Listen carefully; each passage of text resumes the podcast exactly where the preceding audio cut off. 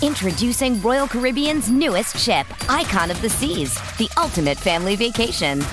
The ultimate six slides, eight neighborhoods, zero compromise vacation. The ultimate never done that, can't wait to do it vacation. The ultimate chillin' by a different pool every day of the week vacation. This is the icon of vacations. Icon of the Seas. Arriving in 2024. Book today. Come seek the Royal Caribbean. Ships Registry Bahamas. Survivor 46 is here, and so is On Fire, the only official Survivor podcast. And we have a twist this season. The winner of Survivor 45, Dee Valladares, will be joining us every week. We're going behind the scenes of the biggest moments, the how and the why things happen, and the strategy and analysis you can only get from someone like me, a Survivor winner. Listen to On Fire, the official Survivor podcast, wherever you get your podcast.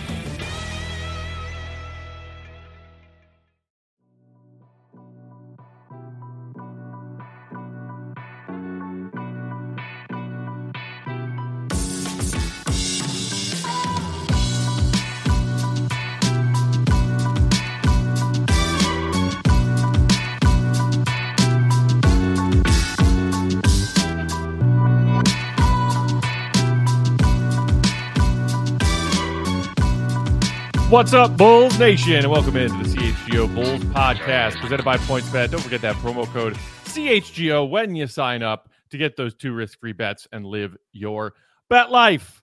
I'm Peck. You can follow me on Twitter at Bulls underscore Peck. You can follow my guys Big Dave at Bow BAWL Sports and Will the Goat Gottlieb at Won't Gottlieb. We are CHGO underscore Bulls. Hope everybody had a great weekend. Will, Dave, how were your weekends? Will? I mean, yesterday was really what stole the show. I, I, was just watching those game sevens, just glued to my couch all day, watching basketball. You can't really beat that. No, you cannot. You cannot. Even if it's two beatdowns. Very true. Uh, I went to a uh, surprise birthday party for a friend, very good friend of mine. Uh, shout out to my guy D. Uh, happy 40th to you. Ooh, uh, big one. Yeah, big one. Yeah, had the big one, man. And yeah, it was a great time. Uh, I don't every time I go to stuff, I don't realize how many people actually watch what we do and how many people actually, you know, enjoy what we do. So Matt and Will, uh, the guys said they love you guys. Uh, you guys are Man, awesome. appreciate that. And Very kind. yeah, It's it's funny you say that, and I put this in our our group Slack. Uh, I think yesterday.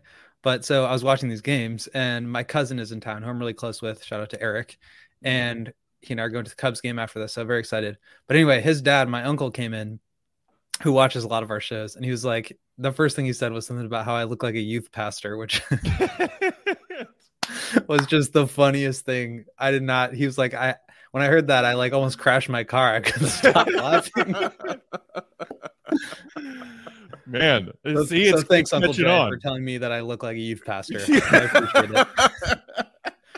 It's out of love, Will. But that's that's definitely a way to know that that, that you got a viewer right there. You got a Somebody listener calls right me there. a youth pastor. I know that they're a true fan. So Trust me. Yeah. can't hate. Yeah, man. Can't. No, you cannot. do it. A, a lot of my friends and family are like, you know, for, for the last several years, been like, oh, Big Dave, Big Dave. They ask questions about Big Dave. It's like, you know, when they get to like see Big Dave in person, it's like, it's you know, The mythical beast. it's like yeah, it's like Big Dave. resurrection. You know, they get all excited. Come like, on, man. I get it. I get it. All right, so we got a lot to get to today uh, on this uh, audio only episode. Um, we got to talk about this Lonzo stuff that came out on Chicago Sports Talk Radio Monday morning from our guy David Kaplan. Uh, we got to talk about the game sevens that happened on Sunday, and we'll take a little look ahead at what we expect to see in these conference finals in the East and the West. And then we'll wrap up with something that I think a lot of Bulls fans started wondering about even more aggressively as they watched the Suns get pants by the Mavs on Sunday evening. And that is what's going to happen with Deandre Ayton this offseason? And is there any chance that he and the Bulls could become tethered in some way this offseason? So I that's have all takes. ahead. Dave, Mm. Dave, I'm sure you have takes. Will, out of the I gate, telling takes. us he's got takes. Can't wait.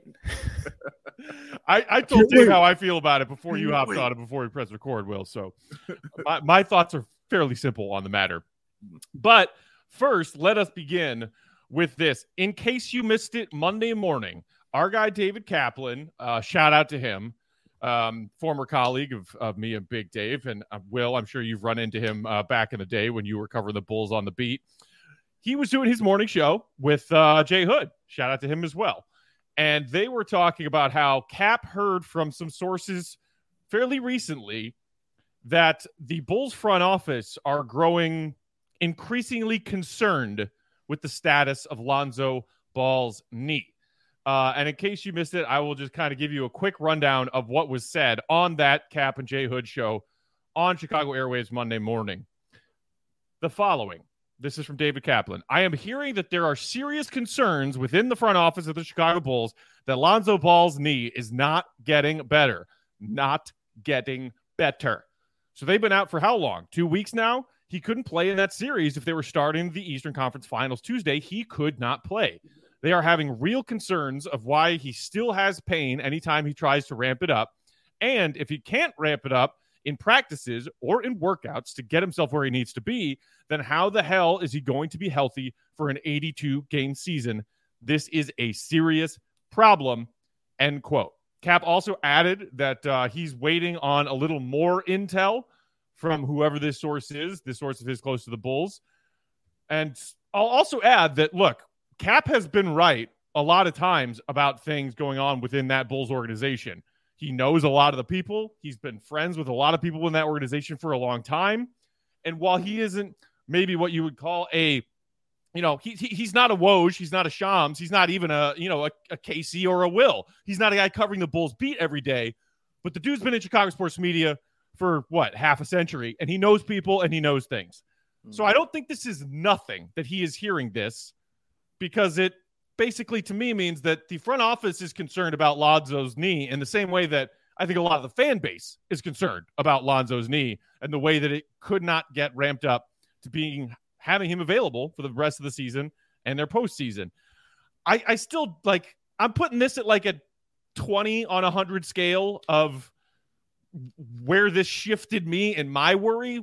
I'm curious to know what you guys think and if this changed your perspective at all on what's going on with the Lonzo situation, trying to get his knee ready this offseason. Well, I mean, taking into you know I'm saying consideration that you know it's it's his source. Um, you know, nothing has come out. You know, they're pretty tight lipped over there. You know I'm saying with that front office. But like you said, Cap has been dead on about a lot of things, especially concerning uh, that front office, whoever's been there. He, he's he's been dead on about a lot of things. He was the one who leaked that the old front office was about to get yes. booted before All Star yeah. Weekend 2020. I'll never forget that. Like that happened in September. he was talking that stuff. Like he was at he was at the hot at the hot stove meetings in San Diego and reported that in. You know what I'm saying? From there, I'll never forget that. And he was dead on correct when when that happened. So, yeah, when Cap says something, you're like, yeah, you have to listen to it. But I already told you, Matt, that my this is I'm not a guy who worries a lot, but this worries and concerns me a lot. And so when I heard I'm jealous this, of you, Dave.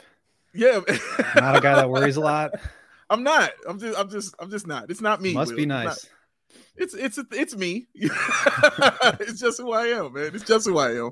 Uh, I'm, I'll work it out. You know what I'm saying? I'll work things out and we'll deal with it another way. But this definitely took my worry up. I'm not gonna lie to you. It definitely had me up because of who Cap is.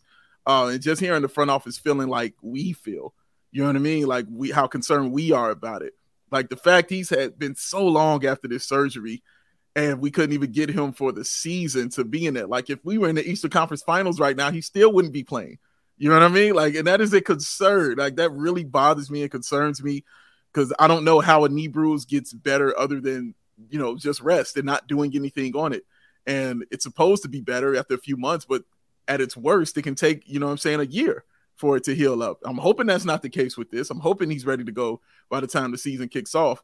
But it definitely concerns me, and it kind of raises this question um, with the draft lottery coming up does it change the perspective of who they're looking at you know in the draft as far as maybe they want to be more guard oriented because of this you know what i'm saying i don't know what their plans were it seems like ak and and everything like wings you know what i'm saying and try to get guys at that position but does that change your perspective going into the draft? Are you looking at more point guards? You know what I'm saying? And things like that because of this.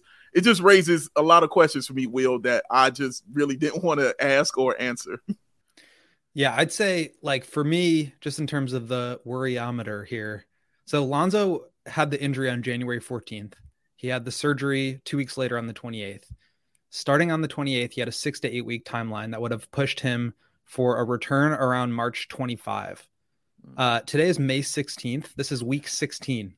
Okay, wow. out of a six to eight week timetable. So we're we're talking about double. So hell yeah, I'm worried, and we still don't know what's going on. And I think that is the key here. Is Kaplan basically said there are people in the front office who are starting to get worried because his knee's not getting better. That tells me they also don't know what's going on. And usually the team is the one with the inside information that knows the medical that understands like what the rehab is going to be. And it seems like we're just in a in a waiting game here. And to your point, Dave, like I was hoping that it would just be a matter of time and that in the coming weeks he would heal up and then uh, you know, as we've joked about in the past, like get into that ramp up period where he can like start to get better and hopefully be ready for next year. I don't know what could possibly be up here.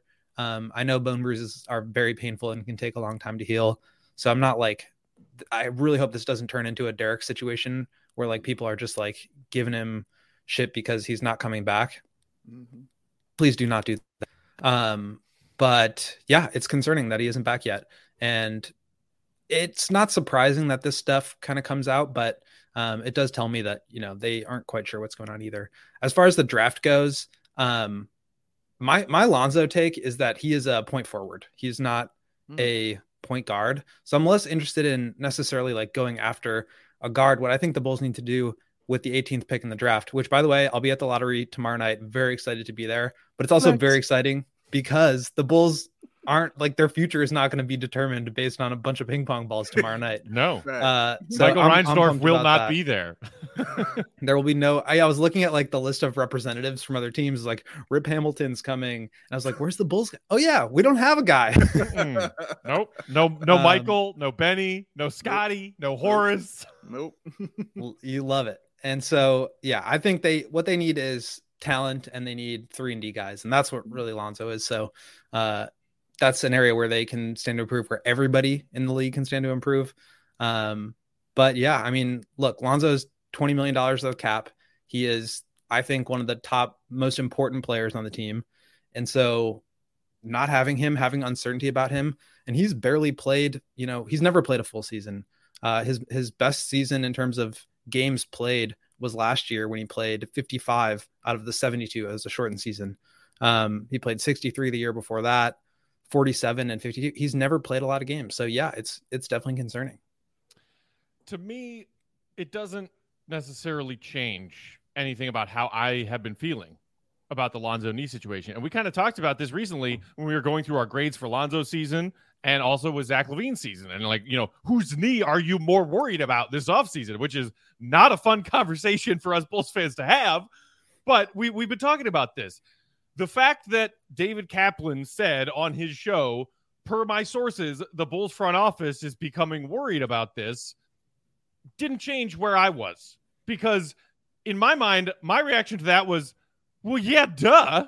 Because as Will just laid out for you guys, what the timeline was at the beginning of this knee injury procedure and what it is now, if they weren't concerned, I think they were crazy. Like, yeah, the front office who invested that contract in Lonzo to be a starter on this team, whether you want to call him a point guard, a point forward, he's a starter. Mm-hmm. You saw what happened to this team's success when he was out because of the things he gives them on both ends of the floor. Mm-hmm. You, would be a fool not to be concerned about Lonzo's knee yeah. this offseason. So, yeah. to me, but let me let me ask you this because to me, every time we get news that again indicates that he's not getting better or that we still don't know what's going on, that's what increases my like level of panic or worry, whatever it is, because it's not just like same news. It's like two weeks later and we still don't know. And if it's mm-hmm. another two weeks later and we get another leak that like we're still not sure, like then it just it gradually builds up.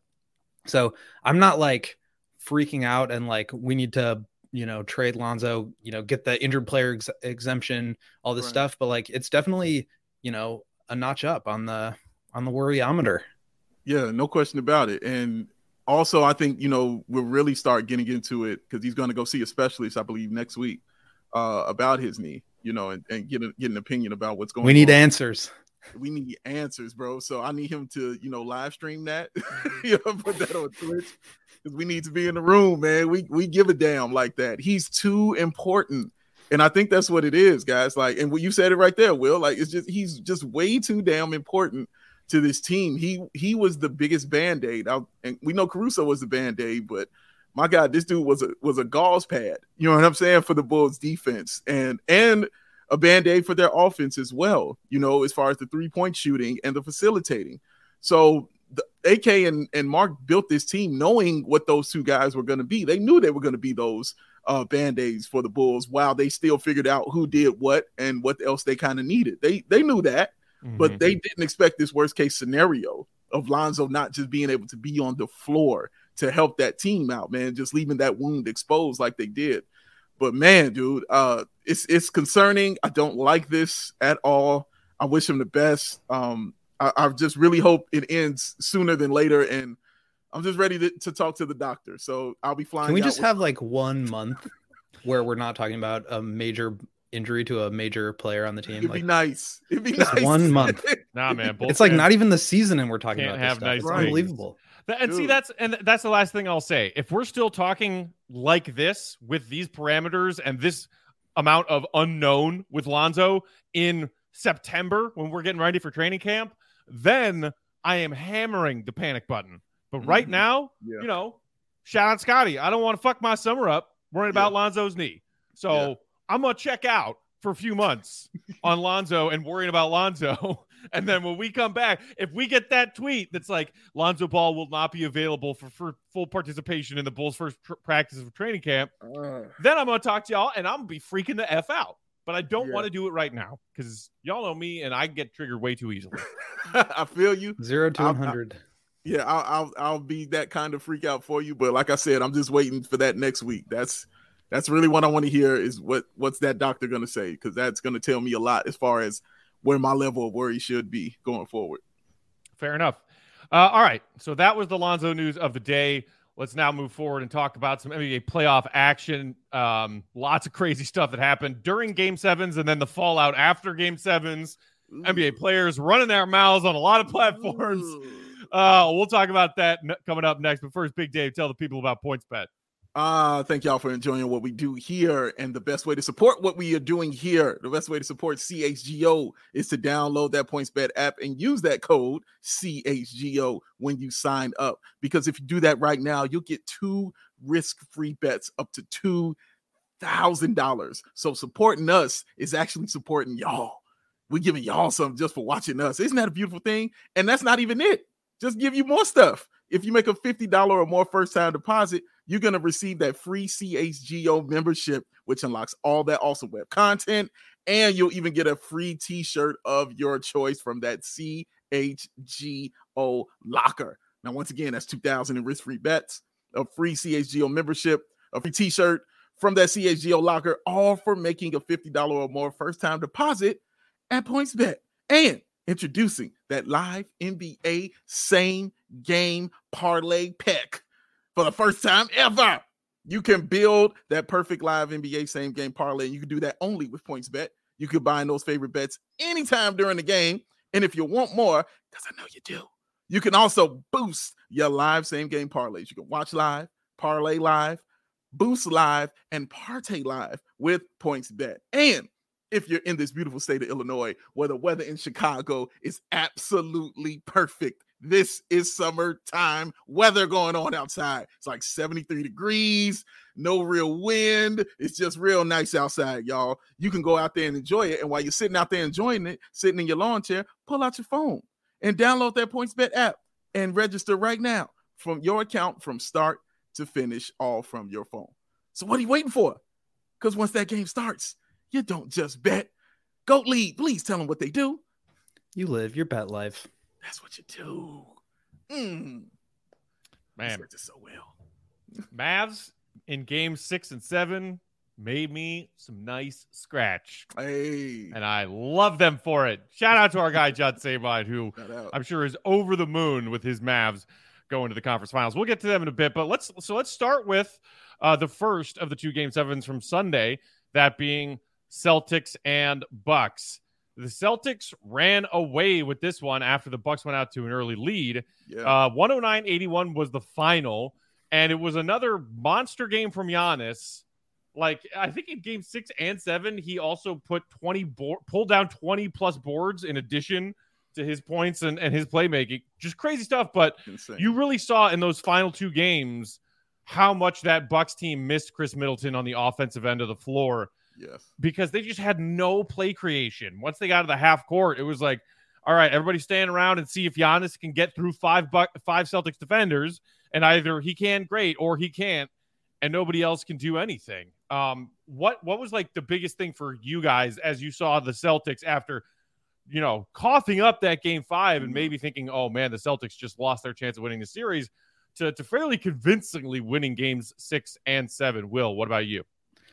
Well, I think the first thing for me is just watching these games, and I, have been uh, admittedly sort of rooting for the Celtics in this series, mm-hmm. but watching these games and like understanding that the Celtics have a lead and just having the fear of God that Giannis is coming.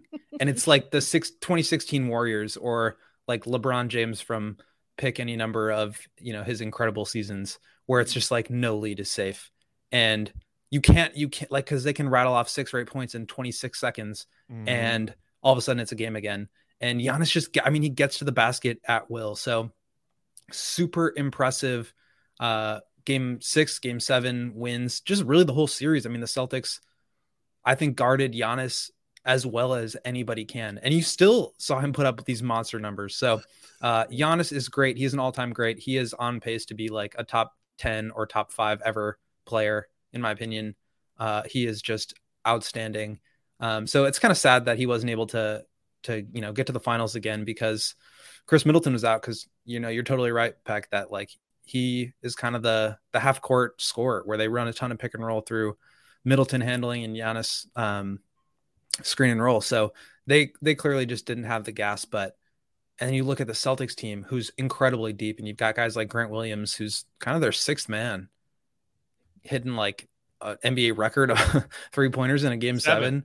Yeah, yeah. I mean, it's just it's like Steph Curry and Grant Williams, um, which is hilarious. Mm. So it speaks to a couple of things. One, just how uh, complete of a team you need to be if you don't have the best player on, on the court.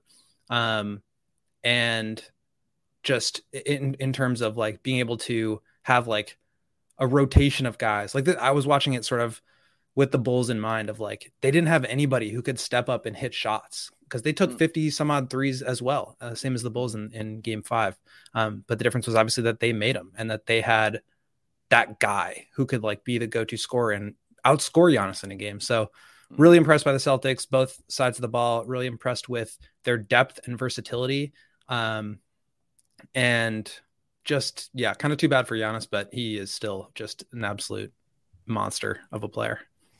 Yeah. Oh man, a few things on on this series. First, I believe um uh Williams broke Steph Curry's record for attempts, uh three point attempts in a game seven because that man had 18 attempts, which is absolutely crazy as hell. Like that's absolutely wild. And it was the so, same as as uh, the Bulls. They were just that was the shot they were willing to give up, and he just right. happened to make them pay. Yeah, make them pay. Shot about what 38 percent, 39 percent around there from three. So yeah, did a great job. I mean, shout out to him, man. He kept putting them up. He had the green light. I don't know if it'll ever be that green again, like Jayson Tatum said, but he had it that day, and, and it was on point. Um, couple things though. One, I we, well, I completely agree with you. I, I was waiting for the Giannis takeover. I just Dude, knew it was coming. I'm from so the good. from the first quarter on, and I'm watching them, and I'm like, oh, it's going to be this game. Oh, that's what's about to happen. We're about to see that game because I've been waiting on that game from Giannis. That 50 point, 40 rebound, you know, 10 block, Wilt, 12 assists. Yeah, I've been waiting for that and I knew and I thought I was like, oh, here it is, it's coming. And then I saw Lopez scoring early, and usually that's a great indicator when Lopez is scoring early. They needed a second guy without Middleton to step correct. up. They just correct, they needed... absolutely, absolutely right, man. So I I I thought he was going to do it, and you know Jrue Holiday was going to do what he did. And man, I just really thought that they were going to do that. I didn't see the blowout coming. Um, so shout out to the Celtics for that for adjusting after that first quarter. And just, I mean, completely just playing them off the floor, man. Because usually, guys, you know, the team that wins games five wins what 82% of the time.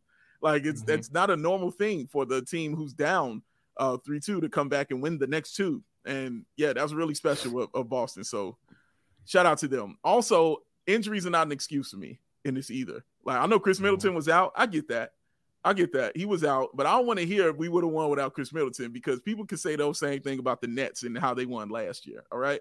mm-hmm. And how the mm-hmm. Bucks won last year. With no Kyrie was out too. You know, he wasn't hurt. You can say those same things. No, you played who was in front of you, you beat them, you won. Right. You weren't talking about Khris Middleton when you won game five. All right.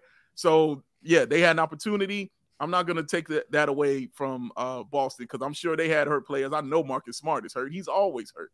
So yeah, yeah I, am not going to take that away. I can't use injuries a, as an excuse. I'm not saying it didn't impact it because obviously you saw what he was missed because like you just pointed out, Will, you saw what he was missed at. But no, I can't. I can't give him that. And the other thing that made me laugh, you know what I was thinking about? All I was thinking about was the Bucks in that last game of the year. Mm-hmm. and how they just went and they tanked and said, you know what? No, we want to take the third seed because we want to take the Bulls and we want to take this route. And it gave up home court advantage mm-hmm. to go ahead and take a third seed and just said, You take it, Boston. We don't need it. Yeah, the hell you do. you need a home court advantage in the NBA playoffs because that played a huge difference to me in this. Because after losing like they did in game six, it would have been nice to come back home, right?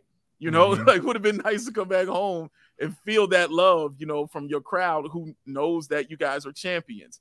Now that that was a big deal, and it just made me just real. I got nothing. You can try to script it however you want. You know what I mean? But things don't always happen that way on like they're supposed to on paper.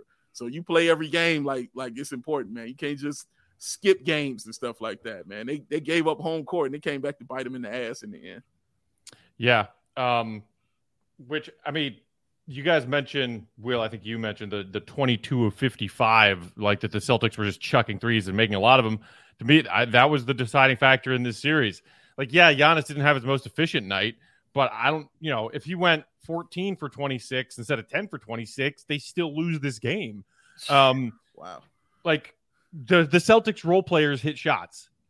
The Bulls role players, as you said, Will, did not.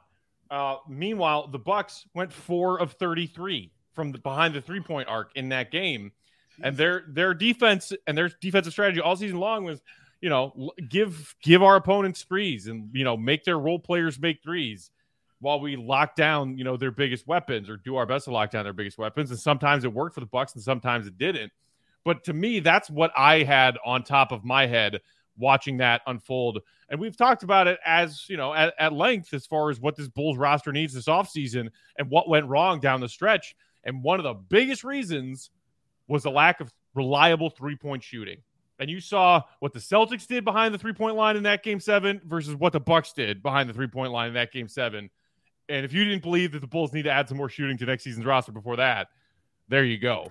Um, also, I, there was some poetic justice in the fact that we had to sit there and watch Grayson Allen hit three after three after three in games three and four in the Bulls freaking building, mm-hmm. coming out of nowhere, putting up 20 plus point games in two Bucks playoff wins in Chicago. And I'm sitting here saying, is this really happening to us right now?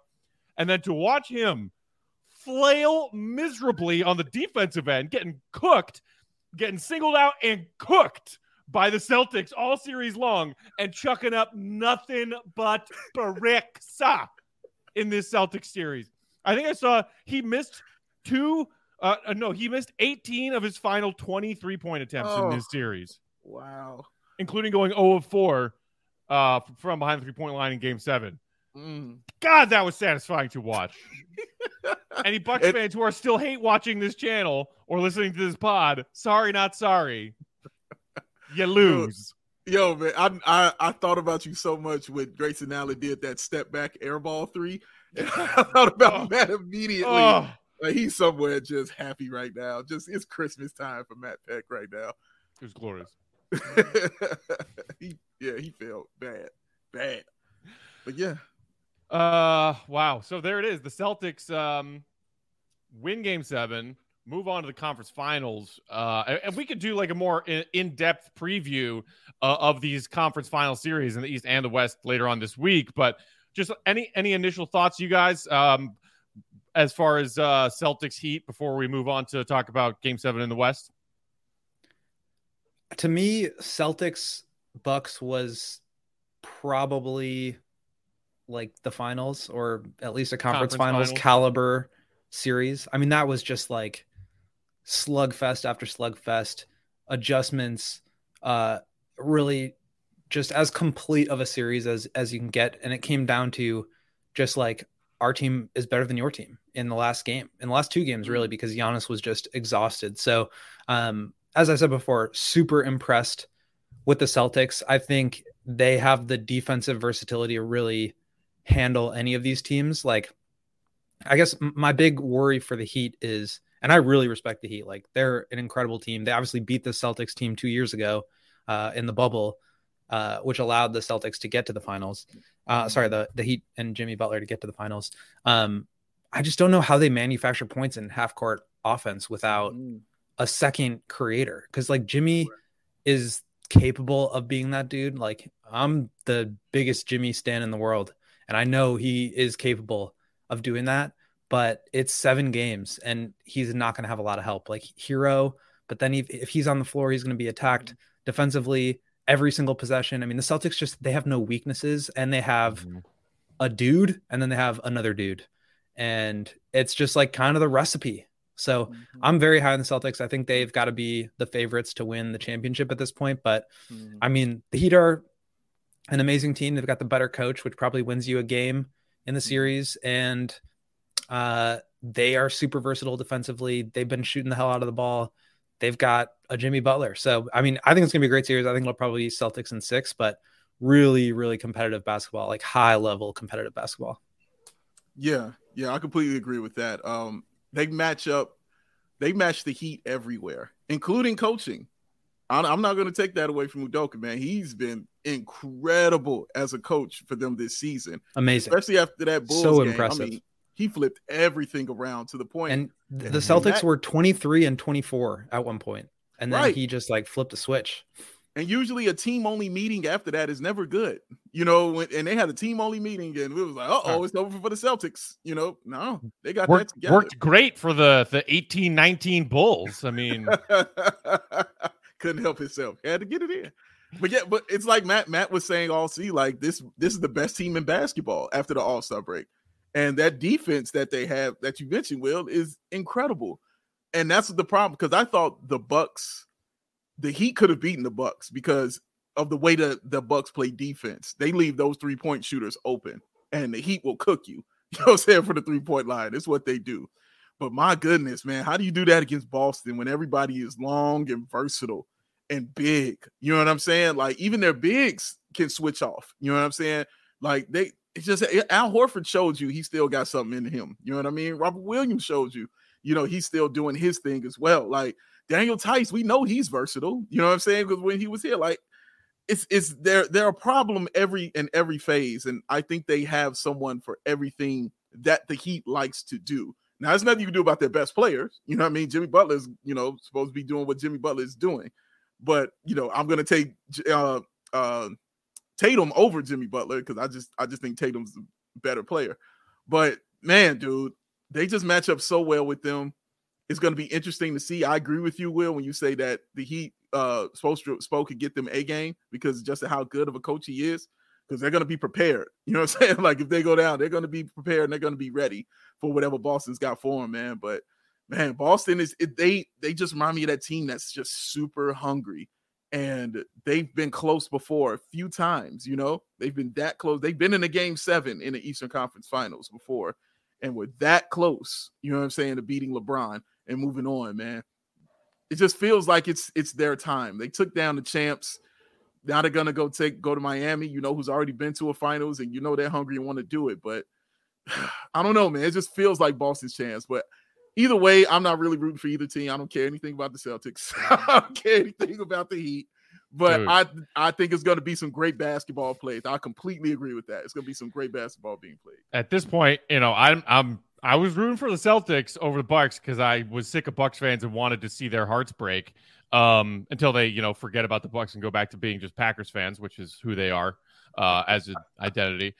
But now it's like I can't root for the Celtics. Like to hell. With I was the just- Celtics. I was just Good rooting for the Celtics. Bucks. I was just rooting for them because I had a Celtics Right. future. So, right, Right, as yeah, money, as do right, I, right. and I wanted to be right. You but know, I have a Heat future uh, too. So now I'm just like whoever wins.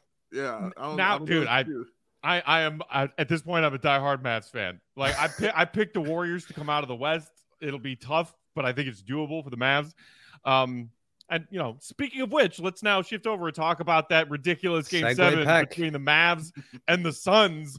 Because oh my god, I didn't like I Big Dave. I didn't want to be the first one to text into our thread with Sabine and Bulldog to be like, "Oh my god, John!" As the Mavs started to build that lead in the first half. Yeah. And you know, so then when I saw Bulldog, just texted dot dot dot Sabine, I and then I just sent the eyeball sideways emoji, like, oh my god. Somebody asked us on Twitter like earlier Sunday who you taking in the games tonight, and I said, you know, I'm taking the Celtics to win, and I'm taking the Suns, although I'm pulling for the Mavs. I just thought that the Suns, a 64 win team, were going to get their shit together in game seven. And oh my goodness, they did not. Um, Jump. wow. Then, you know, so we got the thing, you know, today, Chris Paul all played most of the series with a, a hammy or whatever. Going back to your thing about excuses, Dave. Mhm. Um, Luka. Luka has arrived. You know, he's only 23. Luka's been People had been ragging him about not being able to win a playoff series. Well, Mhm. he's now won two playoff series in this playoff run of theirs and is Mhm. just doing insane things. He put Yeah. up 35 and it would have been 50 if he had to keep playing, but they were up by his 40. his game his incredible 39 point game seven average is going to go down because they beat the Suns so bad that he didn't even have to play the fourth quarter. it's Right. insane. 27 Insane. points at halftime. Also, the same amount of points that the Suns had at halftime. Yep. It's just Yeah. wild. Like I've never seen that. I've never seen a game like that. That was incredible. Yeah. Never seen Yeah, anything he- like it. He he's full goon. I've been saying it for years that he's a goon, and everybody nah, you know, because you know he smiles and he's nice and all that. I'm like, nah, bro. I, if if anybody knows a goon when they see him, it's me. And I was like, bro, I was like, this dude is a goon, and you saw it in full fledged in Game Seven. My God, that man was talking shit from the moment he walked Mm. on the floor to the moment he walked off the floor, all the way into the post game press conference. He was Mhm. talking plenty trash, and it felt good for him. And it, re- it really, re- and again, I'm not making him the comparison, but it just reminded me of Mike because because of when he said, you know, you talking crazy when you up, everybody talking shit when they up. You know what I mean? We'll see what it is. I was like, who that sound like? I was like, that sounds real familiar. Who that sound like? And he Mhm. came out and he showed and proved it. That's the difference. It's one thing about saying it, it's a whole different monster about doing it, man. And he had been shooting what, like 30% from three in, in that series? Like, it's not like he was killing them, but when Luka's three is hitting, he's unguardable. Like, there's nothing you can do. It was so disrespectful. I loved every single second of it. And Jason Kidd deserves all the flowers in the world. That man coached his ass off this season, especially after they were what 17 and 18, and Luka had made his 15th visit to In and Out Burger, and he told him, "Dude, you need to stop. You need to stop eating, and we got to play defense." All right. As soon as they heard that and got that together, and especially when they made that trade and got Spencer Dinwiddie in here, they've been great. And look at the guard play. This is again why I give it to Jason Kidd. Look at the guard play. Look at what Brunson did. Immediately, Brunson is like, remember when you was like, man, you gonna mm. really get that dude $20 million? now you're looking at him like, uh-oh, he might get that check. He might get that check going forward. They have been incredible, man. I don't want to pick them to win anything because I keep picking against them. And I love John Sabine. And I and I just want to keep picking against them because it seems to be working. So I don't want to just say the Mavs are going to win something.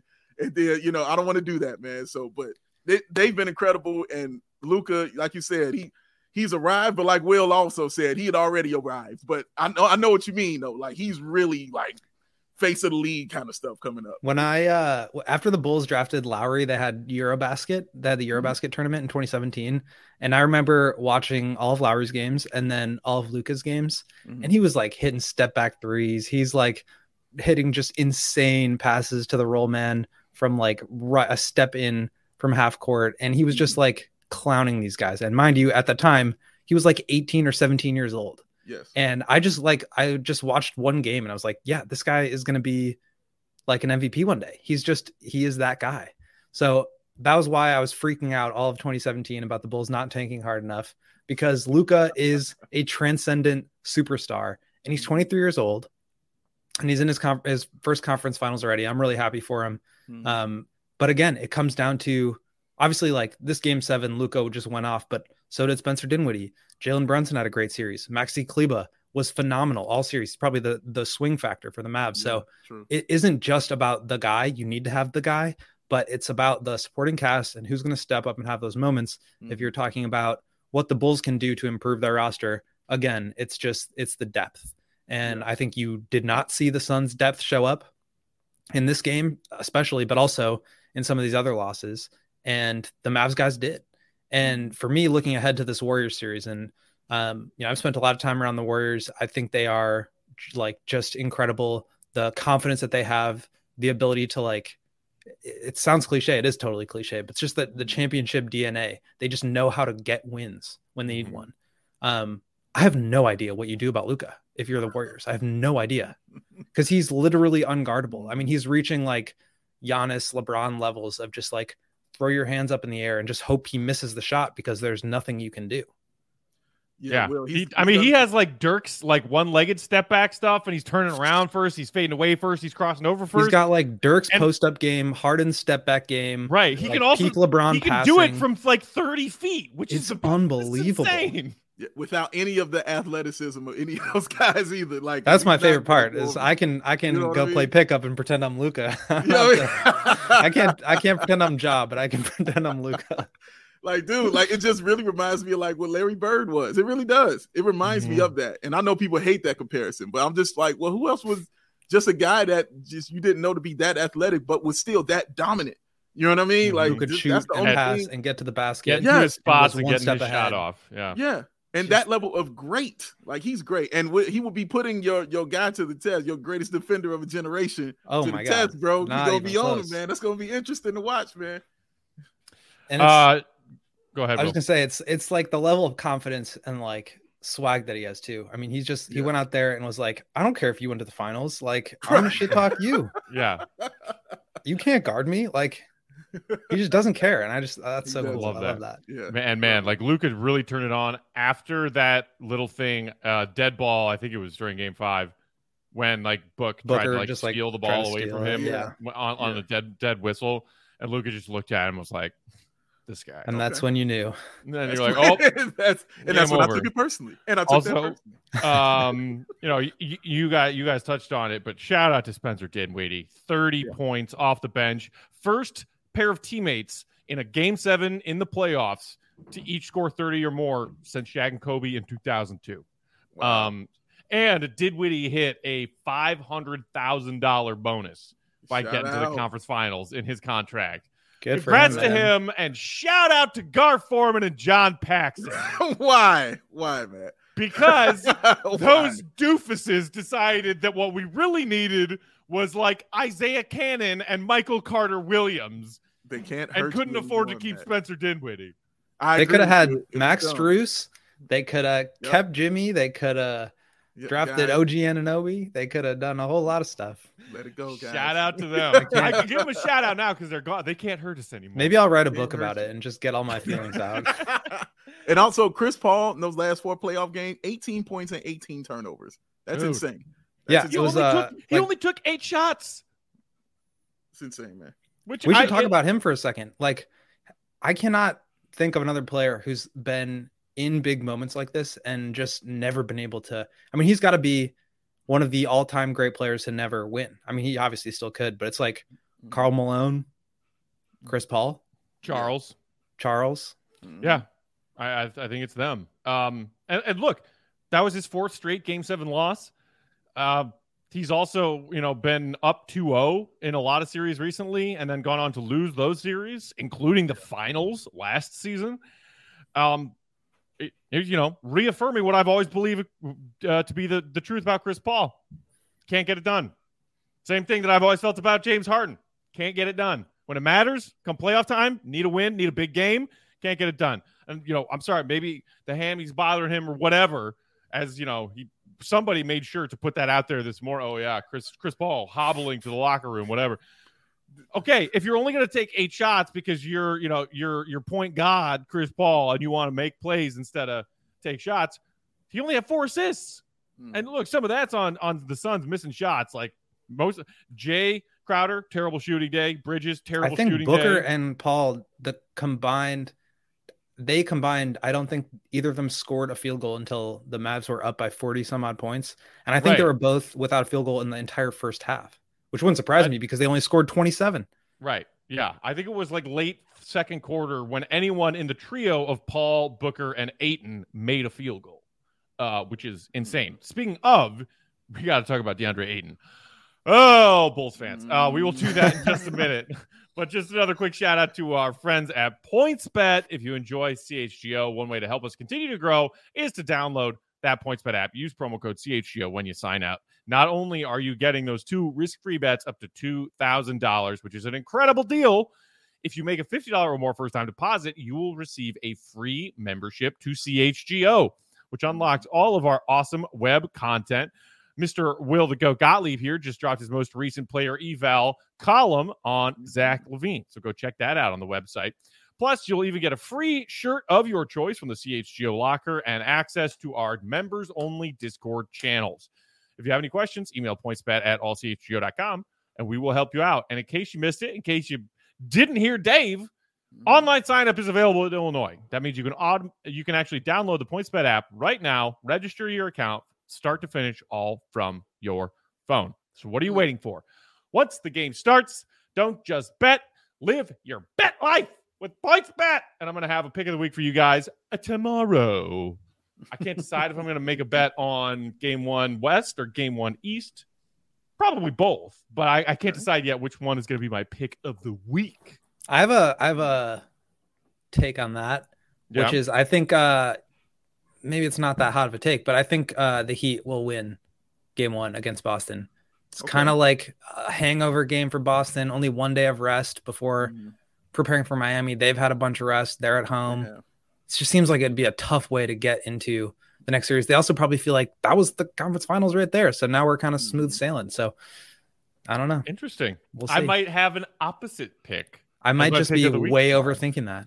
Could be, could be. I mean, I think most everybody is saying, let's, you know, let's take the Celtics in this conf- Eastern Conference Finals, despite the fact that the East are the team that has four of the seven games at home, if necessary. Mhm.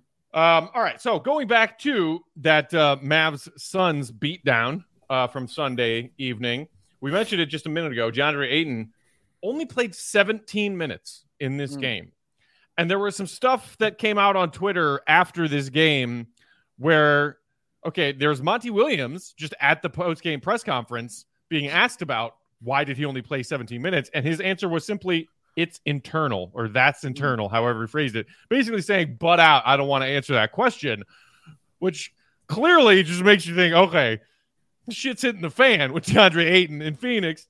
And then there was also somebody else's tweet talking about how they either overheard or were lip reading or something.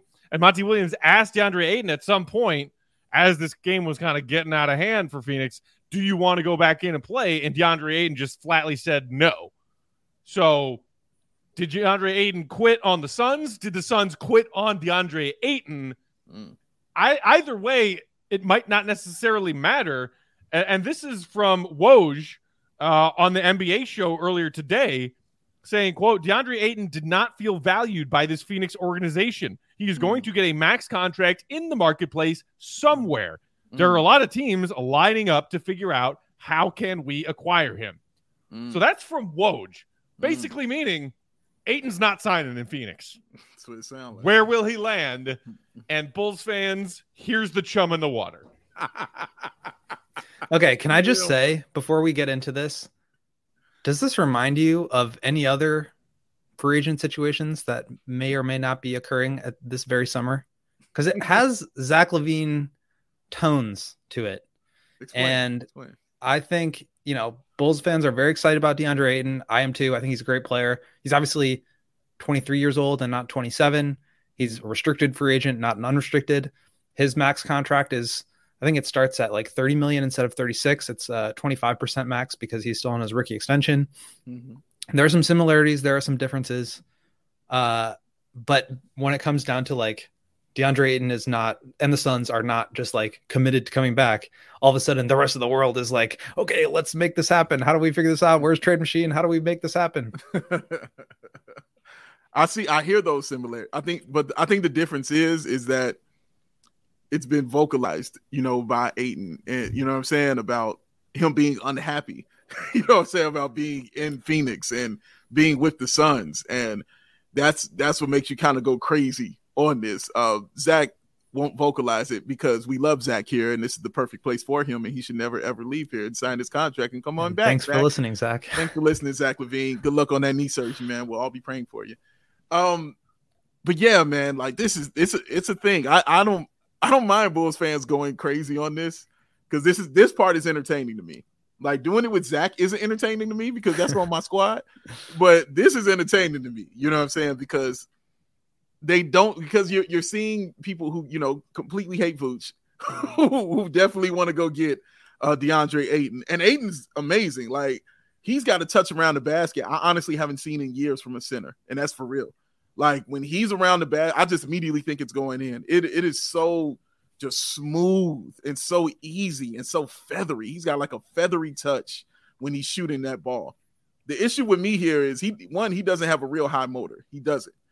Um, and two, is it because Chris Paul is there that he's got that you know thing about him right now, or when he gets his money, will that stop because he goes somewhere else? Like who's to be that guy that's in his neck? Because he seems like he needs somebody at his neck on him all the time to get the best out of him. That's usually how it is with guys who don't have high motors. You know what I'm saying? You need somebody to push your to start your motor, for lack of a better term.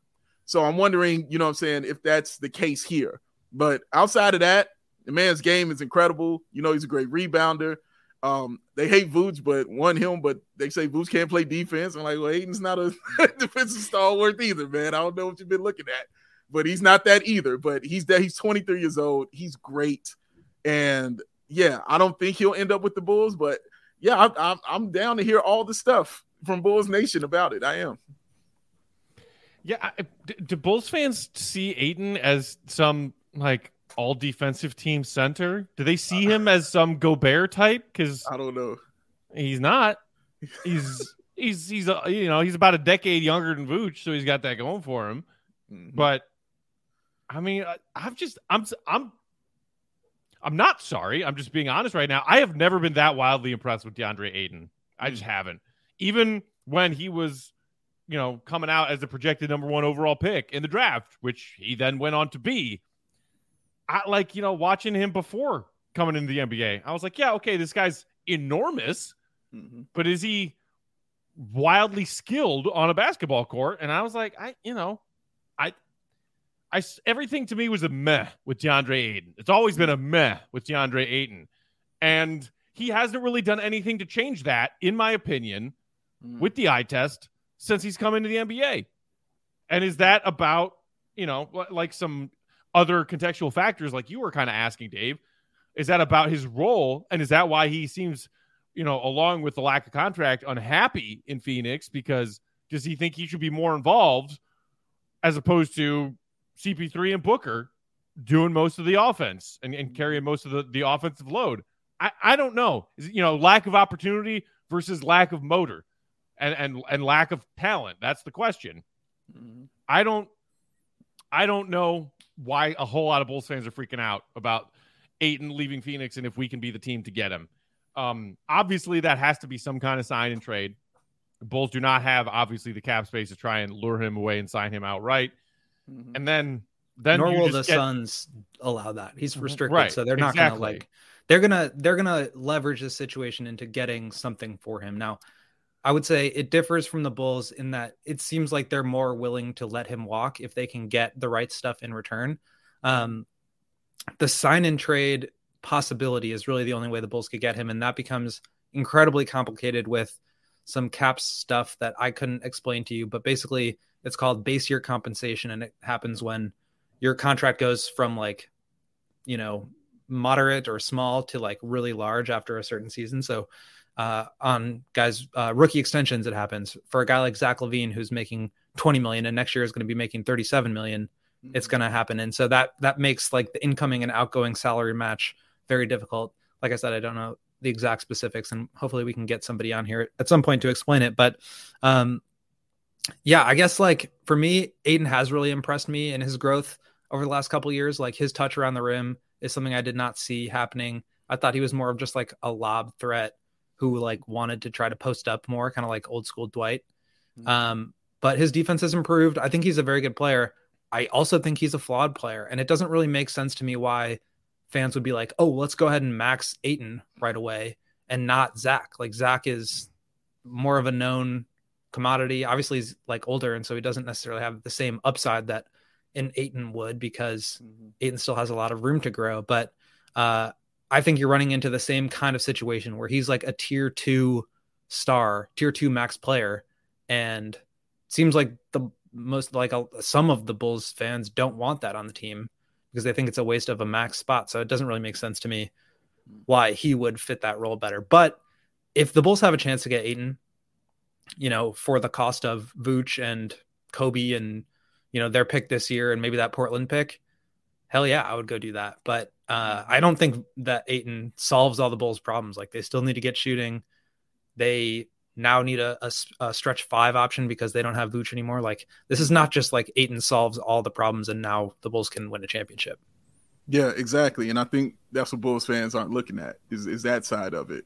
Uh, you said the biggest point, like he he won't stretch the floor for you. You know what I mean? Like it's going to be a guy inside, like, and you're going to need that point guard for him. Like I think he's shown that you're going to need a point guard for him. And right now, you know, I'm worried about Lonzo. You know what I'm saying? So there's that. But I think my I want to ask you, Will, like, because I agree with you. I, his touch is improved. You know what I'm saying? Like I talked about, it's just really feathery. I really, really like it. But his sometimes when right shoulder hook, left shoulder yes, hook, dude, so the, impressive. The fadeaway that he had that he put in his game. You know what I'm saying? When he's like top of the key or um, or like dotted line or free throw line extended, that's just, you you have to be really skilled. You know what I'm saying to do that stuff. And I'm always amazed when I just see him shoot. And he's a solid free throw shooter. You know, he's not I always add that to the big man because big men usually aren't great free throw shooters. He's about 75%, which is really all you can ask for. But and he shoots like a career 60% from the field. Like that's stupid. But I wanted to ask because it feels like I think he could average more. Like when I watch him play, I'm like, I feel like you could be getting 25 a game. Now, is that because you know he's who he's playing with, you know what I'm saying, in Booker and things like that? Or do you feel that same way? Or are we kind of watching him kind of max out at about an 18 and 19 and 11 and 12 guy? Well, I think he could average more, but the Suns have a system. They're built to drive and get to those elbows and get jump shots. Like they they have like a historically impressive uh, mid-range percentage relative to the rest of the league in terms of Booker, Bridges, Ayton, even to a certain extent obviously Chris Paul, they all love those elbow jumpers. And so they shot a ton of mid rangers. Um, and their offense was built to get those shots. Uh, Ayton did, I think his averages as a rookie and in his second year before Chris Paul came over there were much higher because they were running more offense through him. So mm-hmm. I think he's capable of averaging a lot more. Do I think that's necessarily like good for your offense? I don't know. I mean, I think the Suns' offense was pretty incredible this year, the way it was.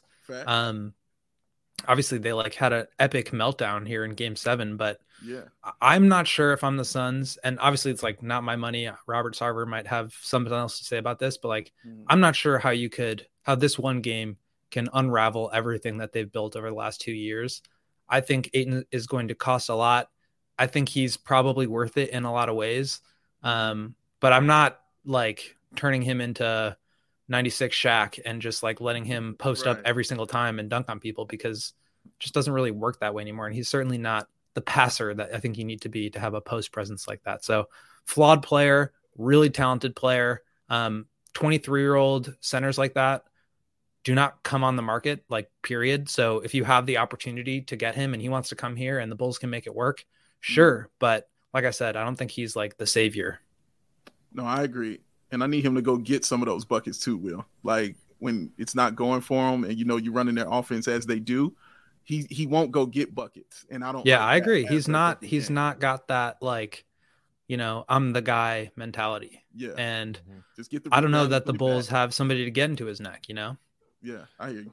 I'm very curious. And you know what just occurred to me is that we should absolutely do some kind of crossover show with I the know, PHNX people type to get, you, you, know, we'll, we'll, we'll let them heal. We'll let them lick their wounds for a minute. And then we need to get their perspective on this because, you know, you, you brought up the comparison with Zach LaVine's free agency situation, Will. I don't know how much it, it truly does parallel because I know how I feel about what's going on with Zach. And I believe in the very depths of me, the Bulls are going to offer him a contract. He's going to sign it. He's not going anywhere. Right. I have no idea all of this stuff that has come out about Ayton, even before that's the weird part. This playoff run of why haven't they put a contract in front of me? Why have I? Why do I not have a contract? And all the way through, and then everybody say, well, if the Suns win the chip this year after winning 64 games, obviously they sign him and they run it back.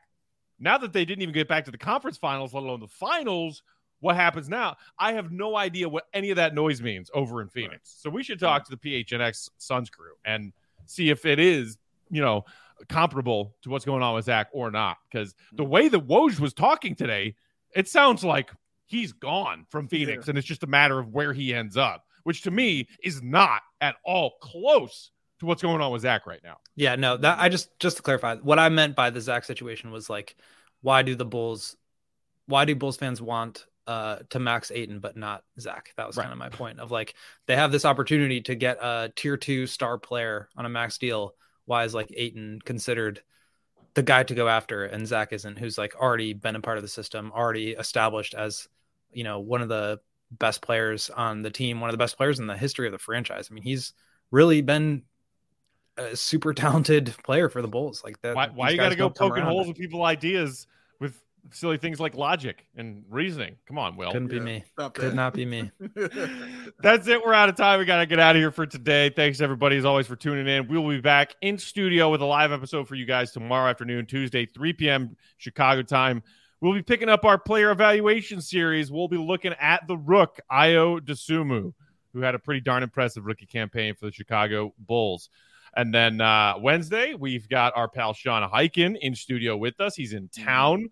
Uh, so we'll get his thoughts on what's going on over there in Portland and Dame and the Zach LaVine and Portland rumors. And uh, Will, you'll be covering the uh, the uh, draft lottery on Tuesday, so we can talk about that later on this week. Plenty more content for you guys coming up here, our CHGO Bulls podcast feed and our YouTube channel. In the meantime, hit us up on Twitter. I'm Bulls underscore Peck. Dave's at Balby AWL Sports. Will is Won't Gottlieb. We are CHGO underscore Bulls. Until next time, Bulls Nation. Appreciate you. See you, Red. Be good.